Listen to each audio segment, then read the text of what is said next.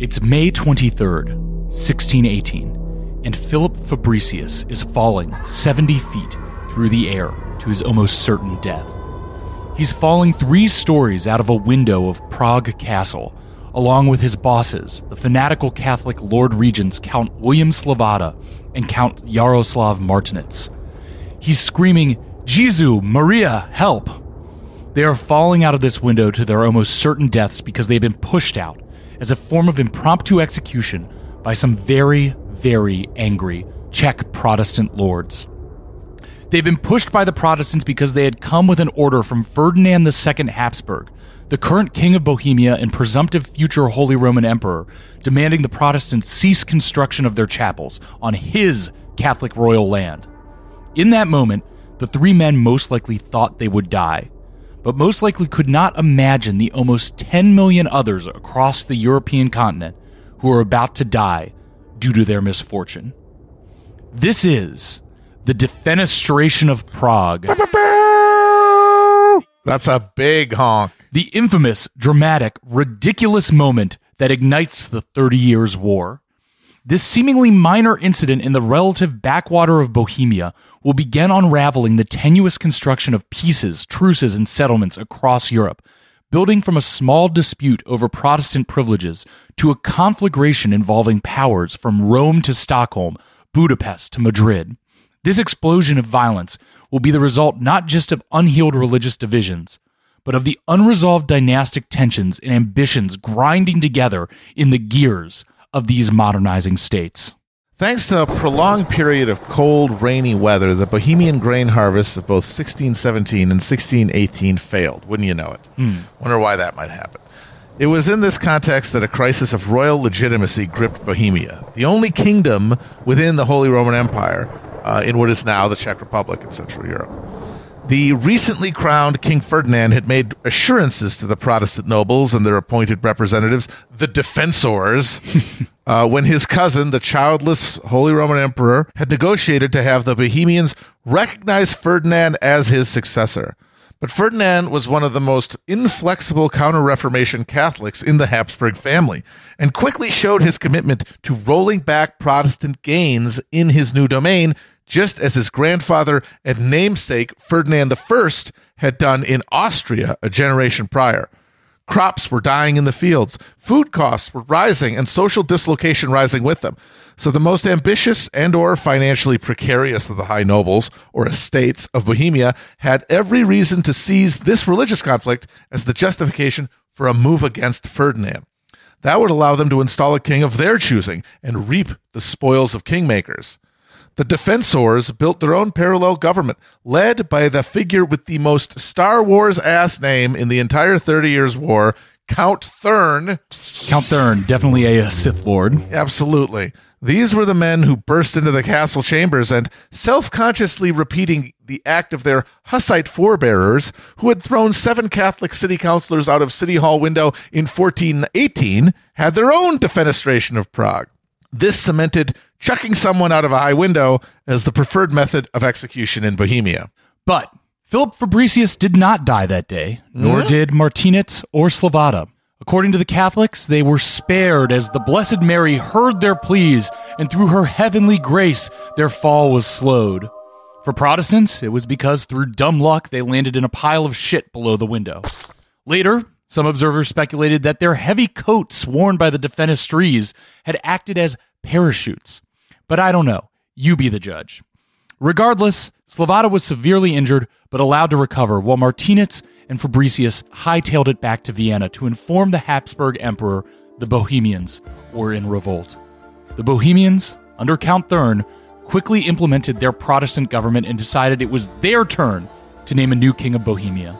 The question was what prince of the empire would be reckless enough to defy the emperor and accept the crown? Dun dun dun.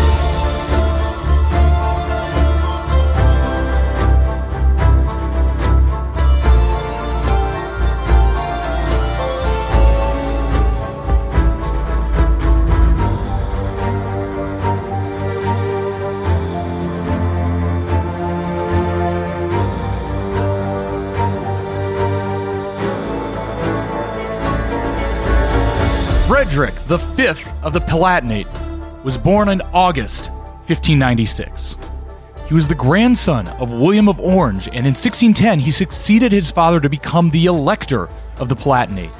As an elector, he became one of the seven princes of the Holy Roman Empire with votes to elect the emperor himself, along with the crown of Bohemia, that's where Prague is, Saxony, that's kind of east central Germany around Leipzig and Dresden, and Brandenburg, that's the northeast, kind of the area around Berlin that'll eventually become Prussia, along with the archbishoprics of Cologne, Trier, and Mainz. So picture electoral palatinate as kind of a like a blob of territory smeared randomly across west central Germany, with its capital in Heidelberg, right between modern Frankfurt and Stuttgart. So, okay, Matt, how the hell would you describe the Palatinate? It's a region, it's a, a princedom. What is this? Fuck this whole polity. So the Palatinate is sort of a mirror image of Saxony. You've got secular electorates divided into upper and lower halves. And Saxony in the east is in the east of the empire, bordering the Polish Lithuanian Commonwealth. The Palatinate is in the center left around the Rhine River, northeast of Bavaria, uh, which is the most powerful and largest Catholic state of the empire. Uh, the certainly the largest uh, secular non-ecclesiastical right. Uh, uh, power within the emperor, but not an elector yet. The Palatinate was set apart from the other major imperial princedoms culturally. They preferred the French language at court and white wine at the tables of the aristocrats, uh, rather than as in the East in Germany, where they preferred their German and their beer. The Germans are noted, the Saxons in particular, for their uh, absolutely grotesque consumption of beer. Yes. Uh, the French uh, diplomats marveled at how horrifyingly uh, drunk they were. There's a saying that a um, a French saying that a horse stops drinking when it's full. That's when a German starts. Exactly. And yeah, they would be horrified because the aristocrats would just get into these dank rooms and stuff themselves with like pork and drink huge flagons of beer and just get their ears blown out by brass bands. Yes, there were no there was no courtly lute singing and poetry no reading aesthetics, in, in the, nothing. in the just getting shit faced and and and gassy while brass band blares. Yeah. They really do love that oompa music. Yeah, uh, uh, one of the key figures of this whole Thirty Years' War, uh, John George of Saxony, the Elector of Saxony, was known as Beer George. And remember, his pr- immediate predecessor was John Sausage. Yep. John Sausage and Beer George. These were the party animals of, Ger- of Europe, and they always have been. Another German noble of, uh, of this time tried to found a temperance society, but the first man he appointed to lead the temperance society himself died of drinking. Yeah, that's what Germany is. But the Palatinate, closer to France, is a much more courtly, refined, uh, aristocratic culture, and yes, pref- is on the wine track rather than the, the beer, beer, track, track yes. Uh, and because of this higher degree of urban sophistication, comes with it a more sophisticated uh, and French infused Reformation, which means that in 1559, the elector of the Palatinate, Frederick III, converts to Calvinism. He uh, has read both, of course, and from his lordly position, he holds a disputation between Lutheran and Calvinist theologians, and he is persuaded by the Calvinists because that's what the Calvinists always had was the args because they had enough time to sit there and make them up. It is funny that this guy might be um, the one that we have the the closest evidence that he literally sat there and listened to both the args and was like, "No, this one makes more sense." But again, it's funny how it aligns exactly, aligns exactly with his with material his, interest, his material interest, the economic and uh, the Rhineland is much more connected economically to the watershed of the Low Countries and France than it is to the rest of Germany, of course. But this guy also did have a real life disputation and decide that Calvinism was for him. And so now it is also religiously distinct from the rest of either Catholic or Lutheran, as in covered by the Augsburg settlement, Germany. Uh, it's a significant challenge to the tenuous religious peace that had been established after the Schmalkaldic Wars because the Augsburg Agreement had recognized Lutheranism, but not Calvinism. The Palatine electors were technically outside the legal framework of the empire that had proved largely capable of channeling conflict between Lutheran and Catholic princes through the institutions of the imperial courts, administrative circles, and legislative diets. Uh, they were terminally alienated from the imperial state, and the ruling houses of the electorate would work hard to move themselves in a position to challenge its power over them. So then it's also important to remember that it was the crown of Bohemia that held the electoral vote. It's a position, not a person. And now the crown was vacant, and it was an elected position, and the Protestant princes were in control of Bohemia. And the electors of Saxony, Brandenburg, and Palatinate were also Protestant. So suddenly here was a window, a possibility of engineering a Protestant majority of electors against the domination of the Catholic Habsburgs.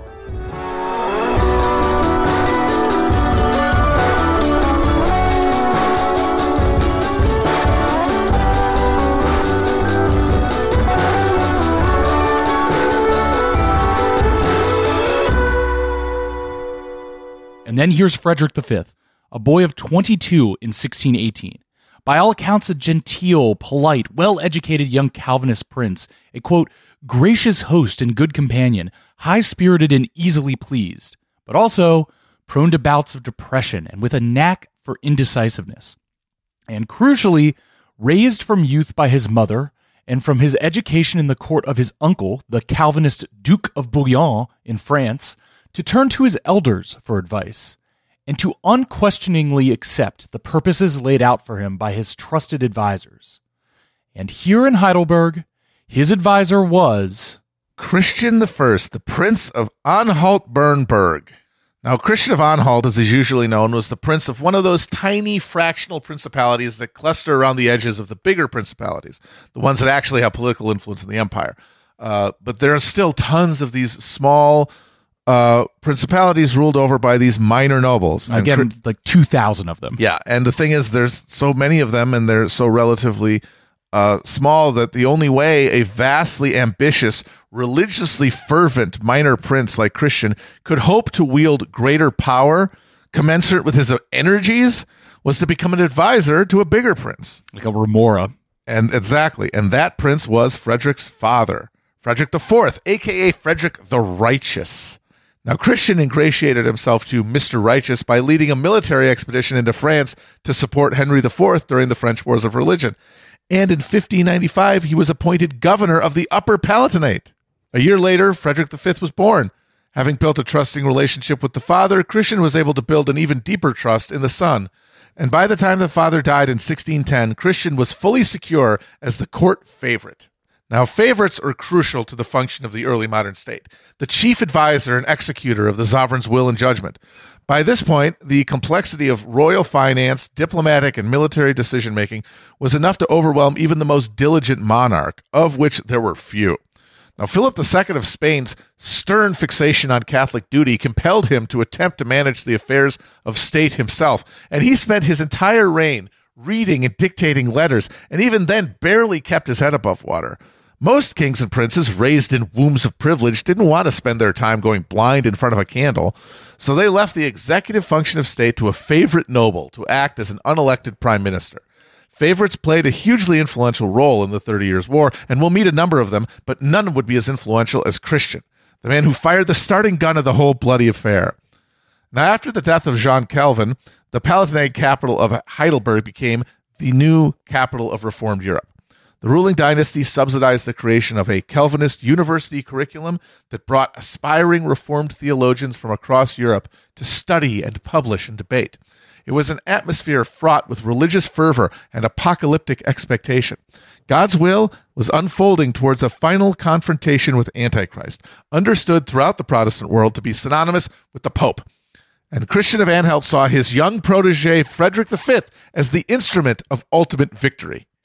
Freddie V found himself in a bit of a dynastic rivalry between the two branches of his family, the Wittelsbachs. Frederick of the Simmern cadet branch now controlled the Palatinate as a Calvinist. His cousin was Maximilian I Wittelsbach, and the Duke of Bavaria, and an arch Catholic, going as far as signing a vow of personal dedication to the Virgin Mary in his own blood. Mm-hmm. The Duke of Bavaria was critically not an elector of the empire, but one of the largest and most powerful non electoral princes. And in their dueling capacities, both the Wittelsbachs had become the hubs for their respective religious alliances. This is very similar to the Saxon situation. Yes. So, after the death of his father, Frederick inherited his position as the head of the Protestant Union. Uh, the Union was a defensive alliance organized by Frederick's father and containing most of the Protestant princes and free cities of Germany. The refusal of John George of Saxony an arch Lutheran who disliked Calvinists more than he hated Catholics, was a serious handicap the Union would struggle with throughout its existence. And we'll hear much more about John George, Beer George. later. Maximilian, unlike his cousin, was a dedicated and capable administrator. Quote, I believe we princes only gain respect both from spiritual and secular powers according to reasons of state, he wrote in a letter early during his rule, and that, quote, only those who have a lot of land or a lot of money get the respect. First you get the land, You get the then money, money, then then you get get the the respect respect. committed to his dual role as both a preeminent Catholic prince of the empire and head of the Wittelsbach dynasty, Maximilian ensures that his princedom's position astride the Rhine trading routes was put to the development of state capacity. Bavaria was one of the most well governed states in the empire, with an effective tax system that saw Maximilian double his revenues in the first 20 years of his rule. This money went to the creation of a network of advanced fortifications and to the funding of military capabilities as Maximilian's main vehicle for dynastic and confessional aggrandizement, the Catholic League.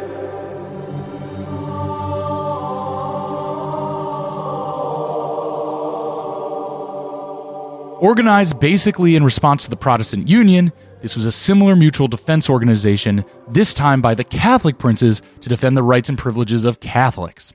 Though organized with the blessing of the Pope and theoretical support of both the Spanish and Austrian Habsburgs, their actual level of support was never fully assured. Uh, it should be noted that the emperor was not really happy about either of these things happening.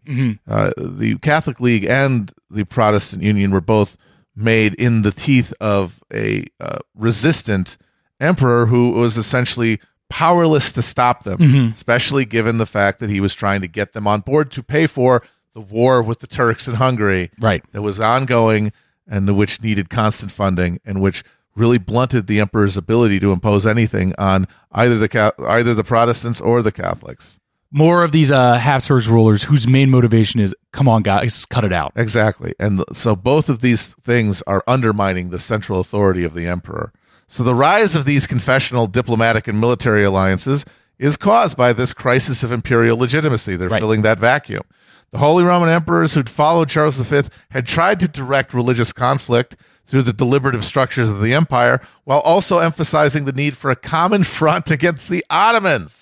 Come on, the, the Come Turk- on, man. knocking- they're, knocking still there. Vienna. They, the Turks still lux. Hey, dude, the Turk has not stopped lusting for Vienna, you know. the princes only occasionally agreed to fund the Habsburg Ottoman wars, but they largely agreed to a peaceful grievance process, even though in practice that usually meant kicking the can down the road and hoping the problems would resolve themselves. Always a good strategy. But general faith in the impartiality of the emperor was eroded by the Jesuit led Counter Reformation occurring in Habsburg lands and the imperial policy of filling lucrative bureaucratic posts with Catholics, leaving Protestant nobles unable to provide security for their unlanded younger children. And that is really the end goal of all of these people is to sh- ensure the dynasty Right. uh, and that is as many kids keep as many of your kids on the board as possible. Catholic and Protestant powers also came to the point of violence in a series of succession crises that included a military mobilization when the City Council of Strasbourg tried to install a Protestant bishop. In this heated context, the Protestant princes lost their confidence that the emperor, who was supposed to stand as the ultimate impartial arbiter of disputes within the empire, could no longer be trusted to rule impartially. He was a Catholic Habsburg. Right. The Jesuits, a Catholic religious order that the Pope had charged with the duty of rolling back the Reformation, were re Catholicizing Habsburg ancestral lands with a deft mix of persuasion and coercion. When the ambitious and fervent Palatine Wittelsbach conceived of a separate defensive pact to protect Protestant interests, many princes and city councils jumped at the chance. The Catholic League was formed in response as a check on independent Protestant power, but like the Union, it was also a vehicle for Wittelsbach dynastic ambitions. Bavarian, in this case. With the League, Maximilian sought the ability to build his own military capability, separate from the Habsburg imperial forces, and pursue his own foreign policy. The center of power in the empire was failing to hold.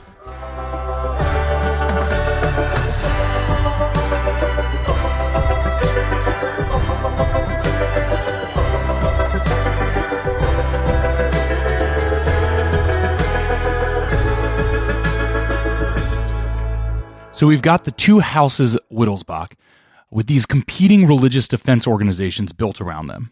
Then also, we must catch up with the Habsburgs. If you remember, Charles V had split his empire between his son, Philip II of Spain, and his brother, Ferdinand I of Austria. We spent the last episode following the fates of the Spanish branch of the family, so now let's catch up with the Austrian side. Ferdinand I and his son Maximilian II Habsburg had been largely competent leaders, both taking the crown of Bohemia but maintaining religious peace in the region, and spending a lot of their time dealing, of course, with the Ottoman threat to the east, because this was, of course, the high point of the Turks' lust for Vienna. They were never going to like- lust for, lust for Vienna more than that. They got so They were close. just hungry for it. The trouble really starts with Maximilian's son, Rudolf II. Rudolf was a real character, uh, moving the Habsburg court from Vienna to Prague, then largely withdrawing from religious controversies of the day. In fact, Rudolf's main thing was art, the occult, and his legendary Cabinet of Curiosities. His collection of artifacts, natural oddities, and fantastic trinkets he spent hours upon hours with. My man was literally pondering his orb. All day. Crucially, in 1609, an aging Rudolf issues the Letter of Majesty, a document granting religious freedom and certain privileges to Protestants in Bohemia. This is the status quo the defenestrators were living under in 1618. Rudolf begins a period of imperial decline as he dies childless, passing the imperial crown and Bohemian throne onto his brother Matthias. Matthias, once wrangling power from Rudolf, also proved ineffectual, though less orb pondering than his brother, and did little to broker increasing tensions within his realm. By the time of the defenestration, he too was old, doddering, and without an heir, and within a year of the incident, he would be succeeded by his cousin Ferdinand II. So that's the straight chronology of the Habsburgs in Austria. But Matt, what's going on with the actual levers of power here in the Austrian Habsburg line? So Rudolf II was, by all accounts, a strange duck. Uh, he had deeply negative personal feelings for all of his siblings. He refused to marry or father children. He did just upped and moved his court to Prague, stopped governing, and started pondering. Now, some of this is explained by Rudolf's fragile personality, but his decision to engage came at a time when governing the Holy Roman Empire was becoming an impossible task. The emergence of confessional camps within the empire made achieving consensus in the parliament, the diet, increasingly mm-hmm. tedious. At best, the courts could forestall conflict, never resolve it. Armies were raised to hash out the sort of succession questions that used to be the empire's raison d'etre, all while the Turkish menace in Hungary and the Mediterranean loomed unabated. And to make matters worse, his brother Matthias had never reconciled himself to his disinheritance after their father broke with German precedent and left his undivided estate to Rudolf alone. Unable to impose his will on a fractious polity, Rudolf retreated into fantasy. According to one of his brothers, his Majesty is interested only in wizards, alchemists, Kabbalists, and the like, sparing no expense to find all kinds of treasures, learn secrets, and use scandalous ways of harming his enemies. He also has a whole library of magic books. He strives all the time to eliminate God completely, so he may in future serve a different master. Whatever supernatural aid Rudolf sought was unable to prevent Matthias from making enough promises to enough powerful people within the empire to force his brother into abdicating power to him. But Matthias soon found out that not all of the Austrian Habsburg struggles could be reduced to Rudolf's eccentricities. So, one thing we can focus on from this period of the Habsburgs is the rising importance of Bohemia. Uh, the Habsburgs were attempting to make the elected crown of Bohemia as much a hereditary right as the elected crown of the Holy Roman Emperor was becoming. Of particular note about Bohemia was not only was it the one kingdom contained within the empire, not only was that crown elected, but Bohemia's Protestant tradition was deeper than the rest of Germany's. As we went over in episode one, Bohemia was the location of the Hussite heresy or rebellion or whatever you want to call it, the pre Lutheran Reformation that had won the Bohemians some freedoms of religious practice way back in the 1430s, almost 200 years earlier. The Bohemian Ultraquist Church, as it was known, along with the encroaching Lutheranism, comprise a large portion of the Bohemian population and, crucially, its lower nobility and city burgher class. Now, ultraquism, meaning each of two, as in able to receive both that bread and that wine at communion, we the bread for and this, the wine. goddammit, was sort of a Central European Anglicanism without the fervent confrontationalism of the sects that emerged out of the Reformation. because the, that strain had been crushed, the Taborites that we Right. talked about earlier. But among the Ultraquist nobility, there was a faction that took inspiration from the anti Catholic movement surrounding Bohemia to press for a more expansive settlement with their king. Matthias made a lot of promises to secure Bohemian support for his challenge to Rudolf, but Matthias was also aging and childless, and the estates worried about what would come after him.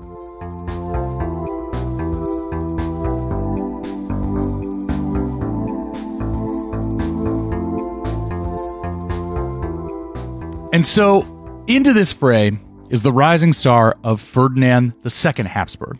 Ferdinand was educated by the Jesuits, who were basically the Catholic Marines of this era, fiercely focused spiritual warriors dedicated not just to stopping the spread of the Protestant mind virus, but outright eradication of its strain. Yeah, they were JSOC. Yeah. They were they were the operators. Yes, they, Big they were the, the CIA within the uh, Yeah. within the, the the Roman Church. Yeah. Uh, unlike the previous two Habsburg emperors, Ferdinand was relatively young. He was 40 in 1618. Virile, he would go on to have seven children, ensuring the continuation of the Habsburg line, and at least somewhat capable. Before becoming emperor, he had reached a settlement with the Protestant Hungarians for religious toleration in exchange for being elected their king, a peace Matthias had failed in achieving. It's possible Ferdinand would have been down to keep a similar peace with the Bohemians had they not all decided to go sicko mode They really did. with the defenestration. But Matthias arranged for Ferdinand to be voted King of Bohemia in 1617, with Ferdinand's assurance he would respect the letter of majesty and the Protestant religious freedoms. And more politicking would get Ferdinand elected the Holy Roman Emperor on Matthias's death in 1619 by securing the support of the Protestant but cautious John George of Saxony, his own vote as the King of Bohemia, plus the three archbishops. But all of this is happening right around the time of the defenestration, so the security of these positions was immediately in jeopardy. And the timing of this is a little It's- complicated. yeah, It's- like the it's defenestration happens before, after Ferdinand has been crowned king of Bohemia, but before, Before he's become the been emperor. crowned uh, Holy Roman Emperor. And the actual crowning of the emperor is also confusing because so he has his own vote as king, the vote of John George, plus the three Catholic archbishops.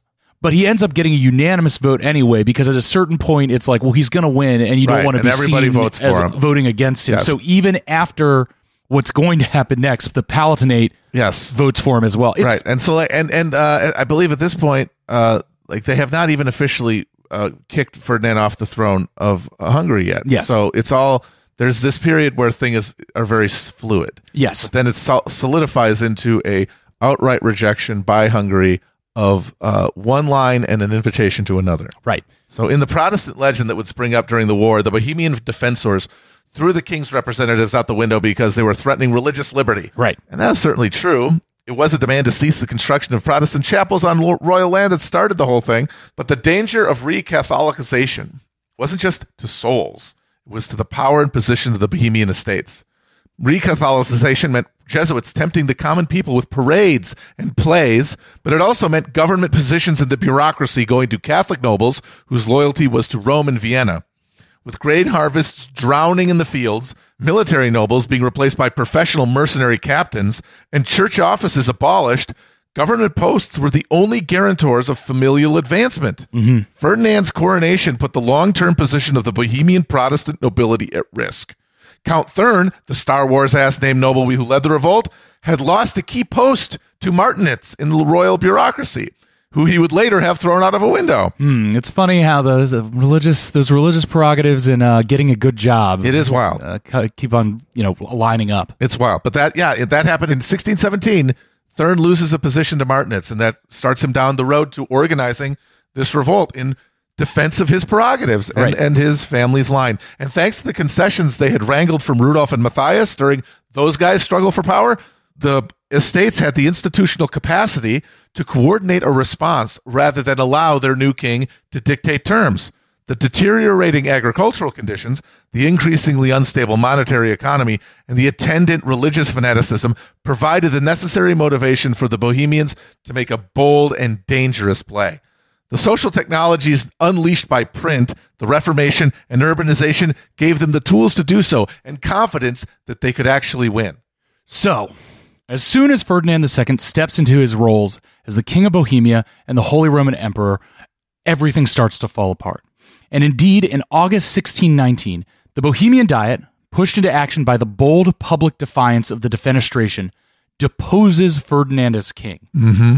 The Bohemian Diet is then tasked with the question of who should rule them. Whoever they offered the crown to would be the swing vote among the seven electors of the empire. The other six were divided between three Protestant princes and three Catholic bishops. Anyone who accepted would immediately be inviting a military response from an emperor who couldn't let such a challenge go by while maintaining his authority.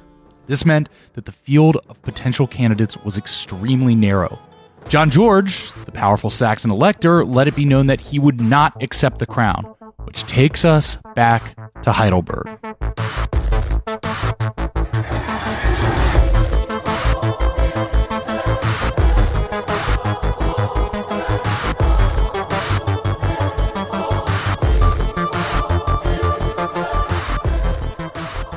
As Matt mentioned above, Heidelberg had become the center of Calvinist thought in Europe. Just like Luther's Wittenberg a century earlier, had developed into an insane hothouse of ideology, all of it surrounding the young elector, Frederick V. Now, as the only Calvinist elector, Frederick was surrounded by courtiers, theologians, and diplomats from the leading edge of the most confrontation minded of the Protestant sects of Europe.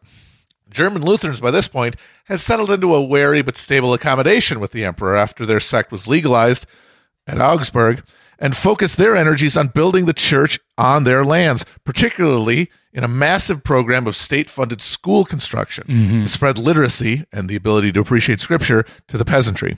But political Calvinism had just been born in blood through massacre and persecution in France and the Low Countries, and the sword of annihilation still hung over their nascent gains.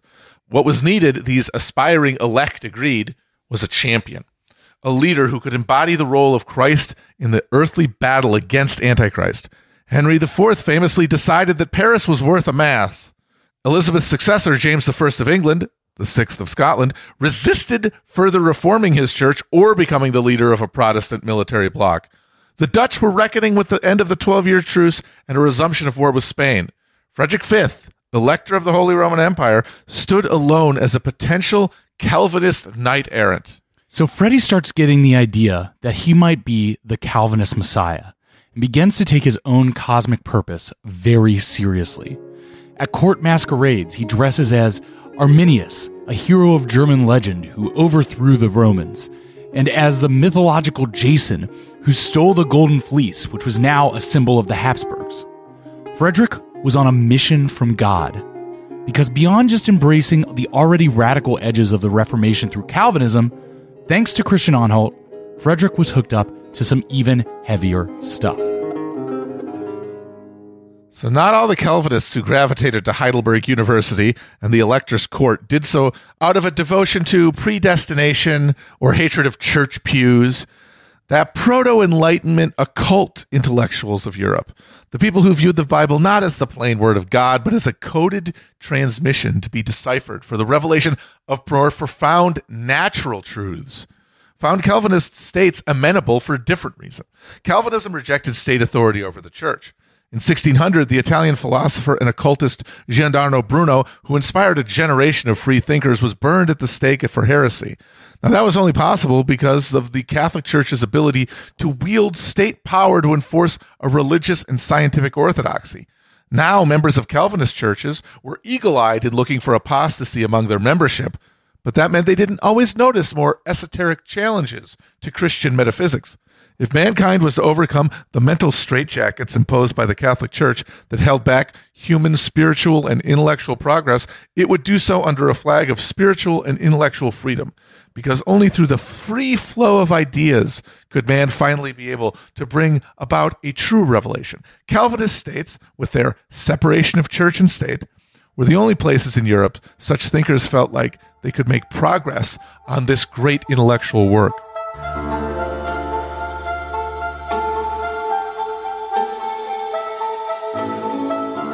In 1614, a mysterious pamphlet appeared in bookstalls in the state of Kassel, north of the Palatinate. It was titled Fama Fraternitatis, or A Discovery of the Fraternity of the Most Noble Order of the Rosy Cross. There was no named author, Manuscript versions had been circulating among esoteric thinkers for years, but this was the first public announcement of the so called Rosicrucian Brotherhood. The document purported to be the manifesto of a secret group of learned, godly men who were working towards the final perfection of the human race and the creation of heaven on earth. Their society was to be the Jedi to the Catholic Sith. Whereas the Jesuits sought to shroud Europe in the mists of superstition, the Rosicrucians aimed to shine a torch of enlightenment that would raise every person to their most exalted spiritual state. They lived secluded in a hidden city of light, where they devoted themselves to the free and open investigation of all scientific and spiritual ideas. Their immense learning meant they were able to cure all illnesses. They lived, quote, free from all disease and pain, but still ventured out to live in disguise among the common people, healing the sick and preparing the ground for their eventual unveiling. When that day came, quote, we do promise more gold than both the Indies bring to the King of Spain. For Europe is with child, and will bring forth a strong child, who shall stand in need of a great Godfather's gift.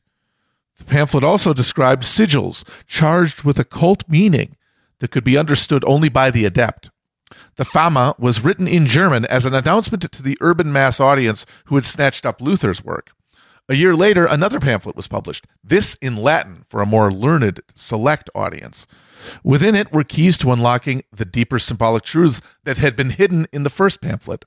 This new one was called Confessio Fraternitatis, or the Confession of the Laudable Fraternity of the Most Honorable Order of the Rosy Cross, written by all the learned of Europe. Wow, you really got all the learned for your pamphlet? All the damn learned of Europe wrote this motherfucker. God damn, that's, a That's, lot. it's like a fucking Wu Tang album.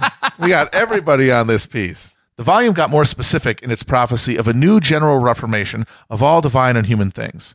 In its a champion, that strong child written of in the Fama, nurtured by the great Godfather's gift of Rosicrucian teachings, would, with the cry of a lion, smash papal tyranny in Germany all of the quote servitude falsehood lies and darkness which by little and little crept into all arts works and governments of men would be banished. And the moment come when the world shall shake out of her heavy and drowsy sleep and with an open heart bare head and bare foot shall merrily and joyfully meet the new arising sun.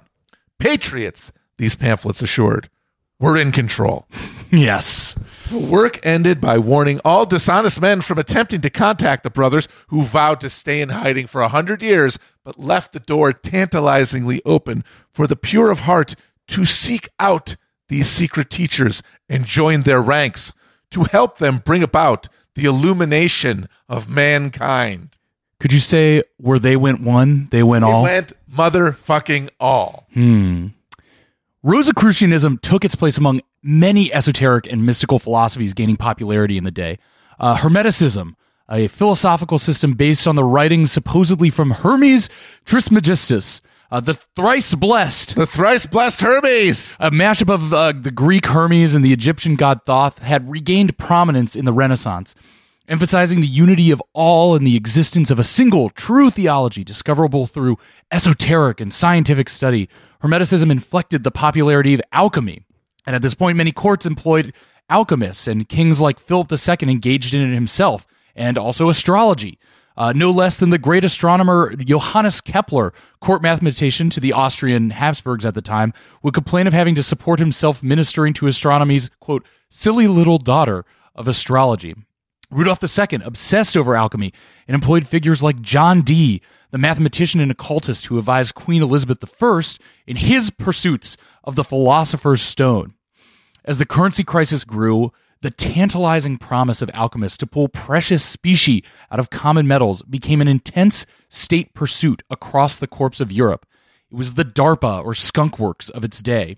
And interestingly enough, while the pursuit was for the fantastical idea of turning lead into gold or whatever, these people did actually come up with many new innovations around these times. That's absolutely like the the uh, you cannot take the alchemical pursuit away from the greater uh, scientific revolutions of the time uh, that brought about things like the new mining techniques exactly. that increase the ability to uh, power a uh, industrial economy and uh, yeah pull more specie from the ground circulate the economy and increase economic activity And of course, this is a little later, but we got to bring up this guy. Uh, you would get real scientific discoveries from these fantastic pursuits, like Hennig Brand, the German alchemist who discovered phosphorus by boiling hundreds of gallons of his own piss Yep. down to the He also collected other people's piss. Give me your piss, man. Yep. It's for science. I need your piss. It's for science. And you know what? When the guy with the big ass wizard hat comes to you and says, This is for science, you listen to him. Yes. He could turn you into a newt. yes, give him your piss. So yeah, so he boiled up so much piss that eventually it glue in the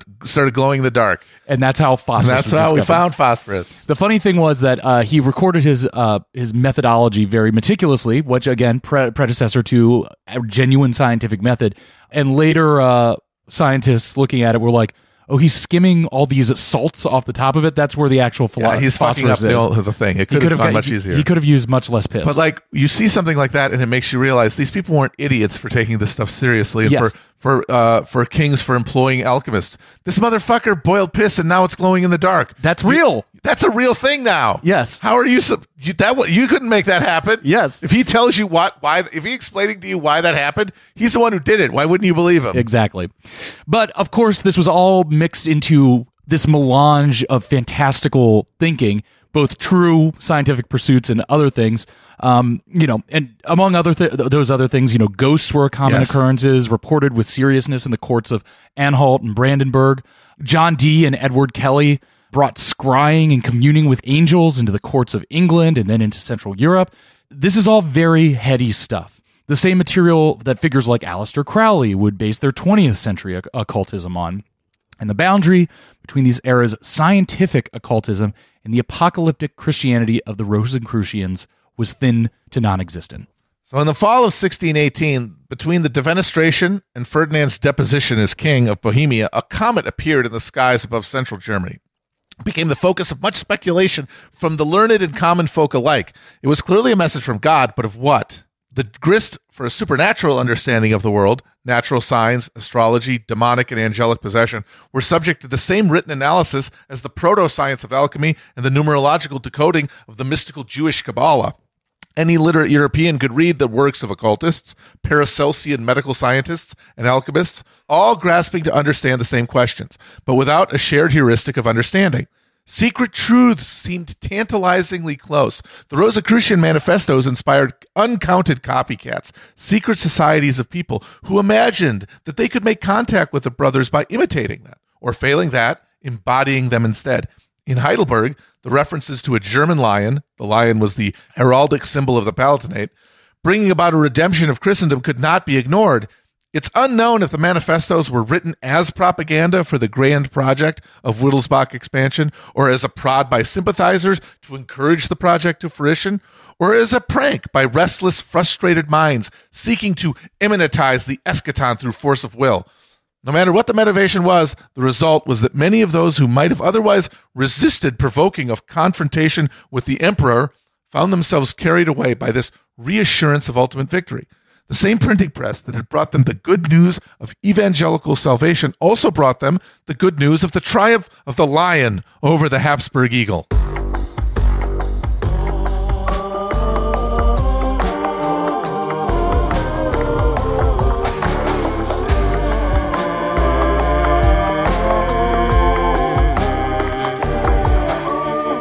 But beyond mystic motivations, Frederick had a strategic reason to believe himself the singular linchpin of European Protestantism. He was the head of the Protestant Union, and more, he was married to Elizabeth Stuart, the daughter of King James I of England, six of Scotland. Mm-hmm. I hate just pick one, dude. I, I don't like saying it both the same way. I once you ascend, you ascend to James I of England, I, to me it supersedes the six Sorry, of Scotland. Scotland. Sorry, Scotland. You're owned. Yes. And again, he was the grandson of William of Orange, of the now Protestant Netherlands. And with the backing of these two Protestant forces, the Protestant England, Protestant Netherlands, Frederick imagined himself strong enough to assert Protestant authority against even the Habsburgs. Because no matter what Christian of Anhalt might have thought of Frederick's status as God's chosen prince, he didn't let God do the work of securing his victory. So throughout Frederick's reign, Christian carries out a diplomatic mission organized around securing a web of military alliances that would make the Palatinate a strategic match to the empire. In 1610, when a succession crisis in the state of Jülich-Cleves uh, brought Catholic and Protestant camps into conflict. Christian secured an arrangement with King Henry IV. Hey, him again. Yes. Where the French army would invade the empire to support the Protestant claimant and break Habsburg power once and for all. The invasion was forestalled by Henry's assassination by a Catholic fanatic. Yes, that's two straight King Henrys assassinated by two straight Catholic fanatics. They've really got shooters. They got shooters out there. They yeah. got dagger. They got sicarios. They got Sicarios. They got daggerers out there. With the French monarchy, monarchy once again held by a minor, Christian went looking for other patrons. In 1612, he arranged a formal treaty with England, which was secured by Frederick's marriage to King James's daughter Elizabeth the following year. There was also a treaty with the Dutch Republic, as well as good diplomatic relations with the Duke of Savoy, Kingdom of Denmark, and the Republic of Venice. By the time of the Bohemian crisis, Christian and Frederick felt confident that in any war with the empire, they could depend on the material support of every major Protestant state, more than enough to secure the throne in Prague and maybe eventually give them a chance to finally make that empire holy again. Make the empire holy again. Make the empire holy run. Get that Roman out of there, first of all. Yeah, Miha. And so, with this cosmic gumbo of divine purpose and continental strategy simmering in Frederick's court, we return to the Bohemians. Over the course of 1618 and 19, the Bohemians courted both James I of England and the Elector of Saxony as potential kings, but both were at least disinterested, if not outright offended at the idea of putting themselves up against the Habsburgs. In the summer of 1618, Frederick sent a mercenary force commanded by Ernst von Mansfeld to reinforce the Bohemians, and after a siege, Mansfeld was able to topple the Catholic stronghold of Pilsen in November, leaving the Protestants in total control of Bohemia. All the while, Christian Anhalt worked diplomatic channels, moving Frederick ever closer to the crown, even without directly informing Frederick of his intentions, and even as his alliances faltered. As members of the Protestant Union registered their indignation at the idea of supplying military support to the Bohemians. Nonetheless, on August 26, 1619, the Bohemian Estates, in a vote of 146 to 7, elected Frederick V as their king. Two days later, on August 28th, Ferdinand II was elected Holy Roman Emperor in Frankfurt, including the vote of the Palatinate. Mm-hmm. At the time of Ferdinand's election as the Holy Roman Emperor, locals noted that a swarm of bees had gathered in front of the Rathaus, which they took as a bad omen. The following day, Frederick was informed he was now the King of Bohemia. Quote, It is a divine calling which I must not disobey. Frederick wrote to his uncle, the Duke of Bouillon, My only end is to serve God and his church. He accepted the crown. Now, in June, the Bohemian revolt leader Count Thurn had led an army of 10,000 into Austria, gambling that bold action would catch the Habsburgs unawares and allow him to take Vienna. This would rally support in Moravia, which was to the east of Bohemia and which was currently in revolt. Now, the army laid siege to the city, and for a moment, the entire war looked like it hung in the balance. Uh, Vienna, at the moment, was largely empty of troops. Ferdinand was in the middle of negotiations with a group of Protestant nobles in the city when Thurn's army showed up. Uh, that got the nobles all hot and bothered, and they attempted to seize the president's person. Uh, Ferdinand had to flee to a hide in a chapel and was only rescued by the timely arrival of five companies of arquebusiers. The timely arrival of five companies of arquebusiers. That's the kind of phrase that I wanted to do this whole series for. This is the reason you talk about this stuff, folks. The Baroque period, we love it. the five companies of arquebusiers. no, no, at no other time in history are you going to have five companies of arquebusiers deciding anything. Yes. Uh, but soon reinforcements made it through the haphazard siege lines. The students of Vienna's universities were mobilized into service, and Catholic backs were stiffened. Thurn, in his rush, had neglected to bring siege cannons, uh, and the expected citizen rebellion that would have delivered Vienna to him never materialized. So, uh, on June 12th, Thurn's exposed army lifted their siege and marched north. Now, the effect in Vienna was to convince the Catholics of the city that the Protestant nobles were traitors in league with the foreign army.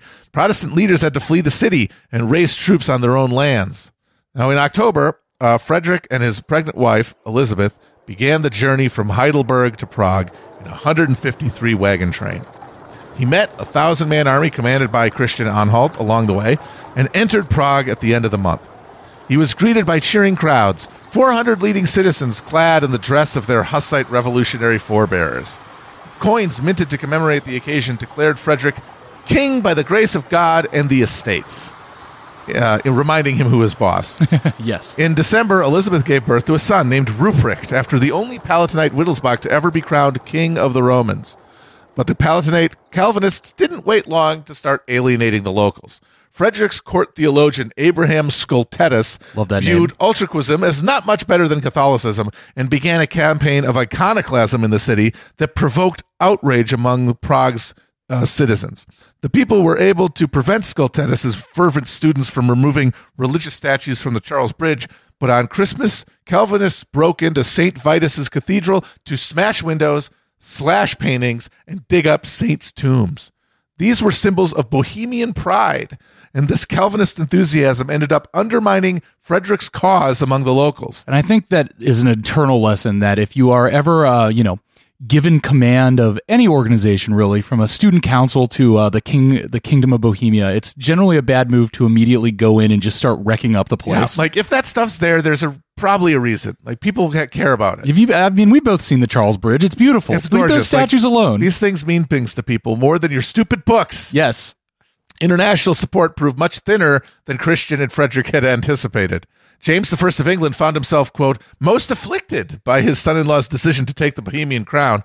He may have signed a treaty with the Palatinate and married his daughter to Frederick, but that wasn't because he sought a role of Protestant kingmaker. He was in the process of arranging a marriage to a Spanish princess for his son and heir Charles. James's goal was to pursue power and influence for England as a peacemaking intermediary between the two confessional blocks, the thing that the Holy Roman Emperor could no longer accomplish. Right. James sent a diplomatic mission to broker an agreement that the situation had now rendered impossible. He also allowed for the raising of volunteer units in England and Scotland, and thousands of British troops ended up serving the Palatine cause, but there was to be no formal English intervention. That went for the Dutch as well, who were gearing up for their own resumption of hostilities with Spain. It's just a reminder that the 12 years truce was about to run out. And it's just, it's very funny to me to call an extended timeout in your Revolutionary War of Independence. Like we, we all need to take a breather and grab some orange slices, some William of orange slices, some House of orange slices. House of Orange slices. That's a terrible joke. Oh, it's good though. I love it. Uh, even the member states of the Protestant League hesitated to declare open war with the emperor. The greatest material support Frederick was able to count on was the money the crafty Duke of Savoy in northern Italy had put up to get Mansfeld's army in the field. The carefully woven tapestry of alliances and assurances the Anhalt Chancellery had created couldn't withstand the weight of real convulsive conflict. Full of Rosicrucian and Calvinist prophecy, Christian and Frederick had assumed the most expansive possible interpretation of their alliances. Interpretations not shared by the other parties. That left the Bohemian cause to rely on Mansfeld's mercenary army, as well as the troops that could be raised by local commanders. The only sizable foreign allied force was the cavalry formation of the Transylvanian wildman Bethlen Gabor. Bethlen Gabor. Oh baby, He let's is- just let's let's try to dispense with Bethlen right now, because otherwise it's very hard to integrate him into the yeah, story. he comes back and forth a little bit, but yeah. So Hungary at this time is another one of these elected monarchies. Yes, well, that's a rump monarchy because uh, at the Battle of Mohacs, the entire cream of the Hungarian nobility, including the king, were massacred by the Ottomans. Large portions of it were under Ottoman control. Hap- at, at that, uh, the crown went to the Habsburgs because uh, the the wife of the dead uh, king was a Habsburg. Right. but uh, it was a contested crown to be sure. And Transylvania is this sort of liminal sphere which is constantly trying to negotiate power by pitting Habsburg and Ottoman against each other. This is a tradition that was essentially pioneered by good old Dracula. Yes, Uh, but also guys like uh, Matthias Corvinus and Yes. John Hunyadi. Uh, it's an entire warlord subculture. Right. And you end up having this devolved crown that has, like Bohemia is, is elected, but the counts, the dukes, the Draculas, basically, the Draculas, the warlords. the warlords have much higher power. And I, I think it's in uh, Hungary where the, I read this detail where a, er, slightly earlier in the medieval era, they would have like councils of 2,000 dukes Yep. that all met in a field to elect their king. And right outside the field that they would set up a chopping block and an executioner's axe Yep. to kind of remind whoever they were going to elect king, like, well, one option is listen to us, and then the other option's right over there. across the Euro- European continent, as you fo- go east, you see a greater and greater power to the magnates and local rulers, less and less concentrated uh, Right. uh, royal power. Also, lower and lower level of economic development, lower resources, places that were still stuck in an agricultural economy based almost entirely on peasant surpluses and the sale of peasant surpluses, as opposed to the more advanced trade networks of uh, Western Europe. Uh, and that meant weaker monarchies, stronger, uh, uh, stronger principalities, and in the marginal regions where authority broke down, the emergence of these essential bandit kingdoms, these warlords, uh, and the kingdom of, of Hungary uh, and trans, uh, uh, becomes basically a, a plaything of these figures. And during this period, Bethlen Gabor is a by now Calvinist uh, because uh, in the place, we actually haven't talked about it yet, and we'll talk about it more in future episodes, but the Reformation hits Eastern Europe pretty hard because there's so much less of a uh, powerful uh, uh, authority, a, a royal authority to assert religious orthodoxy. Right. So there's more experimentation, and so you see a big blooming of the Reformation in Poland and in Eastern Europe. And part of that means that in Transylvania, in Hungary, you see uh, Calvinist nobles, and Bethlen Gabor is one. Uh, and he spends the entire war allying at separate times with the different Protestant uh, unions, uh, and in failed coordination with them, organizing cavalry invasions of the underbelly, the soft underbelly of the Habsburg land. He is he's kind of a Leroy Jenkins. figure. Yes, He's not- he Leroy Jenkins again and do again anything, but he'll just into show up with- yeah. Moravia, into northern Hungary, uh, into the place that's already sort of a weak point because it's Yes. the, near the Protestant uh, or it's near the uh, Ottoman uh, hinterlands. But he is never able to coordinate uh, an extended campaign. His troops always end up uh, just going home. Uh, so he ends up Showing up late, leaving early. Exactly. So he always ends up getting to a position where he can negotiate a better deal with the empire, a, a, a recognition of his claim to the throne and a subsidy or something. And he gets it over and over again. Uh, and and uh, as a result, is never able to be a def- decisive element in the war at all. Uh, he does help distract the empire at several crucial points, but he is never able to uh, be coordinated in his actions with anybody else. So you have this cycle of invasions by these Transylvanian horse lords, these Dothraki, into uh, Mittel Europa there. Uh, but they always end up uh, sort of dispersing into another deal with the empire. So that's Bethlen Gabor. Yeah. He's Dracula. Folks, he's Dracula.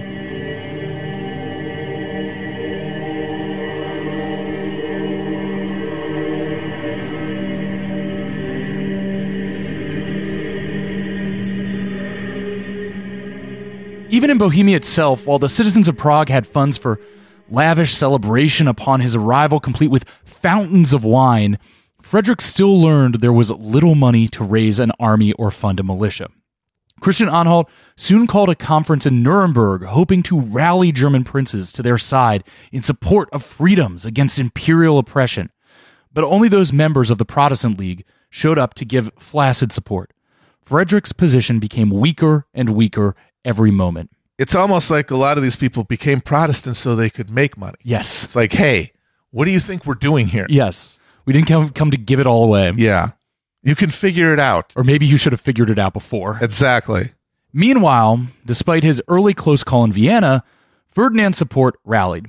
In a similar conference, Ferdinand's cause was joined not just by Maximilian and his Catholic League, but by the Protestant John George of Saxony. That's right. Beer George had hoped to extend his influence over Bohemia, not by taking the crown, but through offering his protection as a means to negotiate with Ferdinand. Again, we see this these things where it's like, yeah, you can make a grab for it, but the real power position, the smart, the 200 IQ move, is leveraging some kind of possibility of power for slightly better concessions. Exactly. It's holding the whip hand. Yes. It's not, you don't want to fucking, you're always bluffing. Yes. Because if you're not, then you've destroyed the realm. Congratulations, asshole. Yes.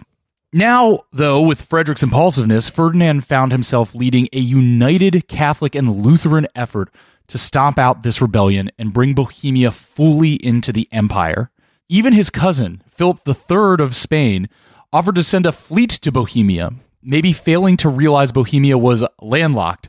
Uh, like Shakespeare references the coast of Bohemia in Winter's Tale. Maybe they No, were reading the no, same map. Nope. Nope. In other Habsburg holdings, however, there were more dedicated opponents. In the Spanish Netherlands, the Genoan general Ambrosio Spinola monitored the situation with much interest. Spinola was psychotically fixated on bringing the Dutch to heel, working 18 hours a day, rarely sleeping, barely eating, and funneling his personal fortune into the Spanish army gearing up for the end of the 12 years' truce. And now he saw a window opening in the unguarded Palatinate, soon to be an open war with the Habsburgs and a key geographic point on the so called Spanish Road, the essential road we mentioned earlier that funneled troops, goods, and money up from Spanish Genoa through the Rhineland and into the Spanish Netherlands. And so he began amassing troops for action, and permission to march was dispensed from Madrid on June 23, 1620. One month later, on July 23rd, Maximilian of Bavaria's Catholic army crossed into Bohemia. Ferdinand had secured Maximilian's cooperation by secretly pledging to transfer Frederick's electoral title to him if his army was victorious. So now Maximilian had some real skin in this game. Led by Johann Tserclaes, the Count of Tilly, the Catholic League army was a mercenary army numbering 25,000 men. Complete with artillery, the 12 largest cannons were each named after one of the apostles. Now, Tilly had been born to a devout Catholic Dutch family, educated by Jesuits, and had joined the Spanish army to fight the Protestant Dutch rebels at the age of 15. He later fought the Ottomans in Hungary in the Imperial Army, eventually becoming a field marshal before being appointed chief of the Catholic League forces in 1610. He is a brilliant military commander and a stern disciplinarian, known for imposing strict camp morality on his troops. A personally austere monk in armor who now led his force relentlessly towards Prague. Now, while the imperial forces were gathering strength, the Palatine cause was disintegrating. Haphazardly collected taxes and foreign subsidies were not enough to keep Frederick's armies in the field paid and fed. The first of many mutinies broke out as soldiers refused to remain under arms without compensation. To keep his troops fed, Count Mansfeld raided the city of Pilsen for cash and began forced requisitions of peasant property to keep his troops fed. In Prague, Frederick's court persisted in a state of indulgent unreality. The advance of Catholic League forces and his own army's deterioration didn't prevent the Lion of the Palatinate from conducting himself as a king in full. The king and queen of Bohemia paraded about the town in fine, colorful clothing and threw lavish parties for their courtiers and allies. Elizabeth scandalized city opinion with her revealing dresses. Frederick with his nude baths in the Vltava River. Elizabeth and Frederick, very rude. Very rude and nude. Very rude and nude Very to the, rude and nude to to the, the Vltava River. Cover up, Elizabeth. Cover up. You look like a slattern, haven't And Prague's churches continued to be stripped of their art and relics by iconoclasts and thieves alike. Having surrendered the military initiative, the Palatines were frozen in place, left to await the judgment of God on the righteousness of their cause. Through the cold autumn of 1620, Maximilian's army moved towards Prague, with Christian Anhalt organizing a defense. On the foggy morning of November 8th, Christian's army had taken position on White Hill, outside the city, as the forces of Tilly rallied below. Troops from Bethlen Gabor, whose army had been raiding the countryside, reinforced them in the early morning. Though Anhalt would later claim the Bohemians were outnumbered two to one, both armies probably numbered around 20,000 men. Below, the forces of Maximilian and Tilly were joined by Charles Bucquoy, general from the Spanish Netherlands. They positioned less than a quarter mile away from the Bohemian lines, though behind steep cliffs sheltering them from Bohemian cannon. Bucquoy was bedridden from a gunshot wound to his thigh, which had shattered the bone, and advised caution. But Maximilian insisted the moment was now and urged for an attack. Tilly charged the Bohemian forces on Anhalt's right flank, but the Bohemians, led by Anhalt's own son, stayed firm. Anhalt was convinced the Imperials wouldn't risk a direct attack on his higher ground until a cannon barrage aimed directly at the center line gave cover for a direct charge. The Bohemian center, made up of underpaid conscripts led by a handful of German mercenary captains, faltered. They were urged to keep their line at sword point, even as Gabor's disorganized horsemen on the left flank dissolved and fled towards the river. In this moment, Bucquoy rallied from his bed, called for his horse, and led a reinforcing charge into the center. Christian's son fell. The flanks dissolved. The center broke and fled. Imperialists soon captured King Frederick's banner and the entirety of the Bohemian artillery. Back in Prague, Frederick's first indication that a battle had even occurred was the sight of his battered troops fleeing back into the city. Soon Christian Anhalt arrived. For all his schemes, his continent spanning vision, his prophetic dreams of messianic triumph and a new heaven on earth, he had only one last piece of advice we must flee. Frederick and his court made for the Netherlands, where they ended up living in genteel poverty at the sufferance of the Dutch stadholders.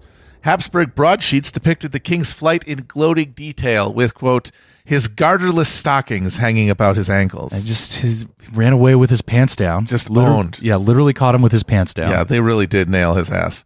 Ferdinand's conquest of Bohemia and later occupation of the Palatinate provided an opportunity to extend imperial power in ways that would have been unimaginable before the war. The letter of majesty signed by Rudolf was revoked, prescribing Protestantism in the kingdom.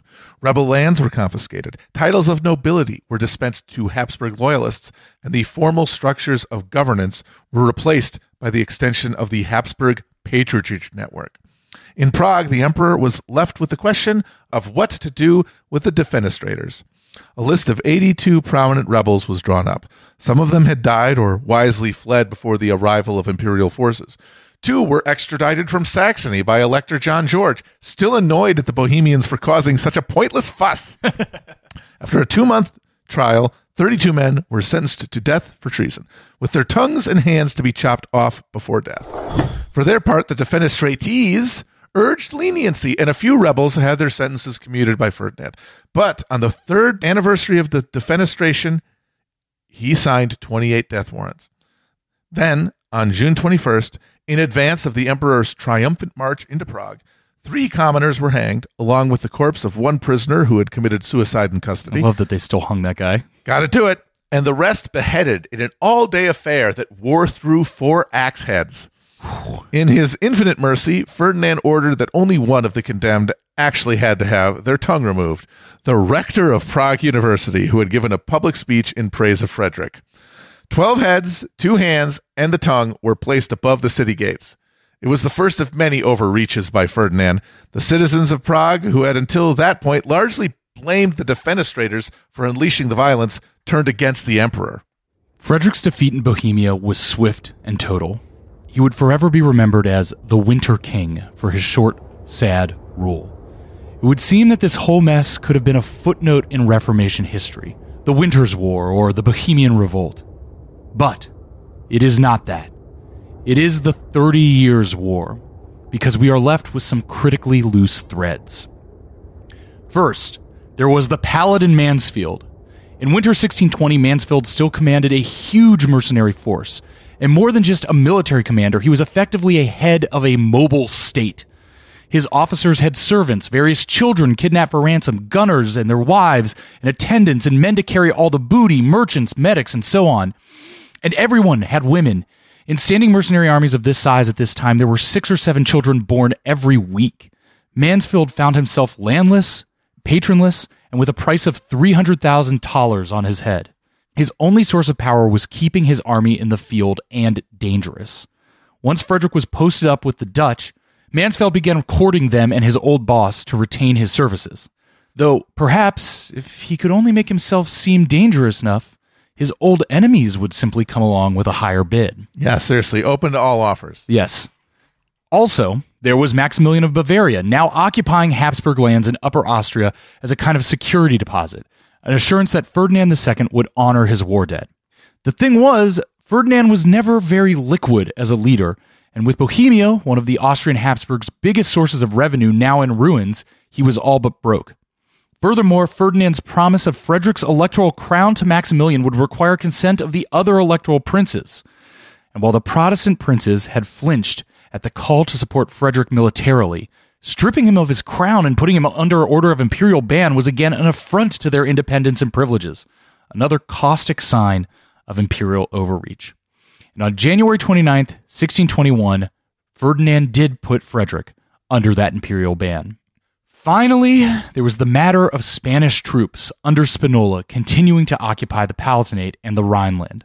If the war was over, why did this foreign force remain? The collapse of the Protestant cause in Bohemia shifted eyes across Europe back onto the Habsburgs, both Spanish and Austrian. Would their power be uncontested now that the temporary justification for incursion against the Bohemians had ended? At The Hague, less than a week after the 12 years truce between the Dutch and Spanish ended, Frederick and his wife were welcomed as if they were still the reigning monarchs of Bohemia. Mansfeld was courted for a renewed contract, and a new front in the conflict began to emerge.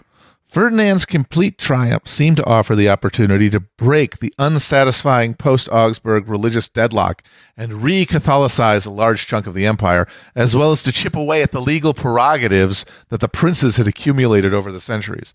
But every action has its reaction, and the consolidation of Habsburg power sounded alarm bells throughout all the courts of Europe. The threat of another Charles V playing for continental domination could not be allowed to go unchallenged and the one European state that would provide the most monetary and diplomatic support to the anti imperial alliance would not be any of the Protestant powers, but rather that eternal secular nemesis of the Habsburgs, Catholic France.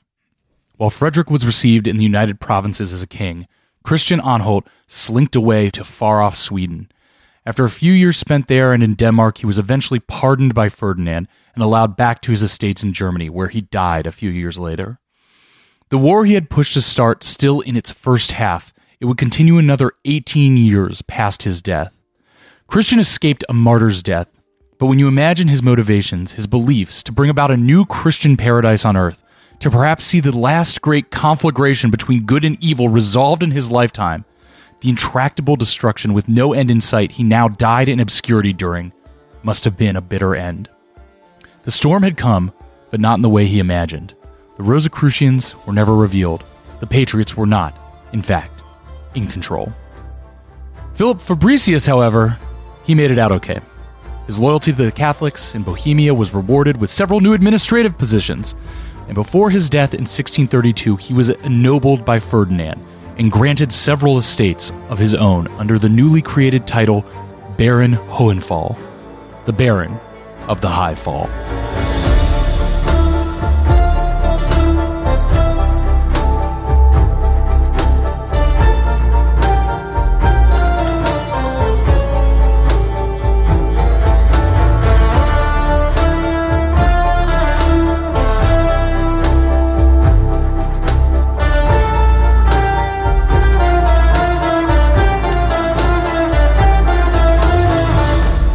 On Earth is written by Matt Christman and Chris Wade. It's produced by me, Chris Wade, with editing from our co producer, Nick Quaz.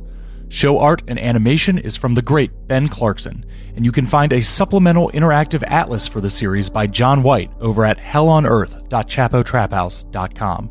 Our theme music is by Nick Diamonds, with additional music by Alessandro Takeshi, Austin Riley, Blackout Princess, Frederick Scarfone, and John Ahrens. Join us next week as the war breaks out beyond the borders of Bohemia and demands an international intervention.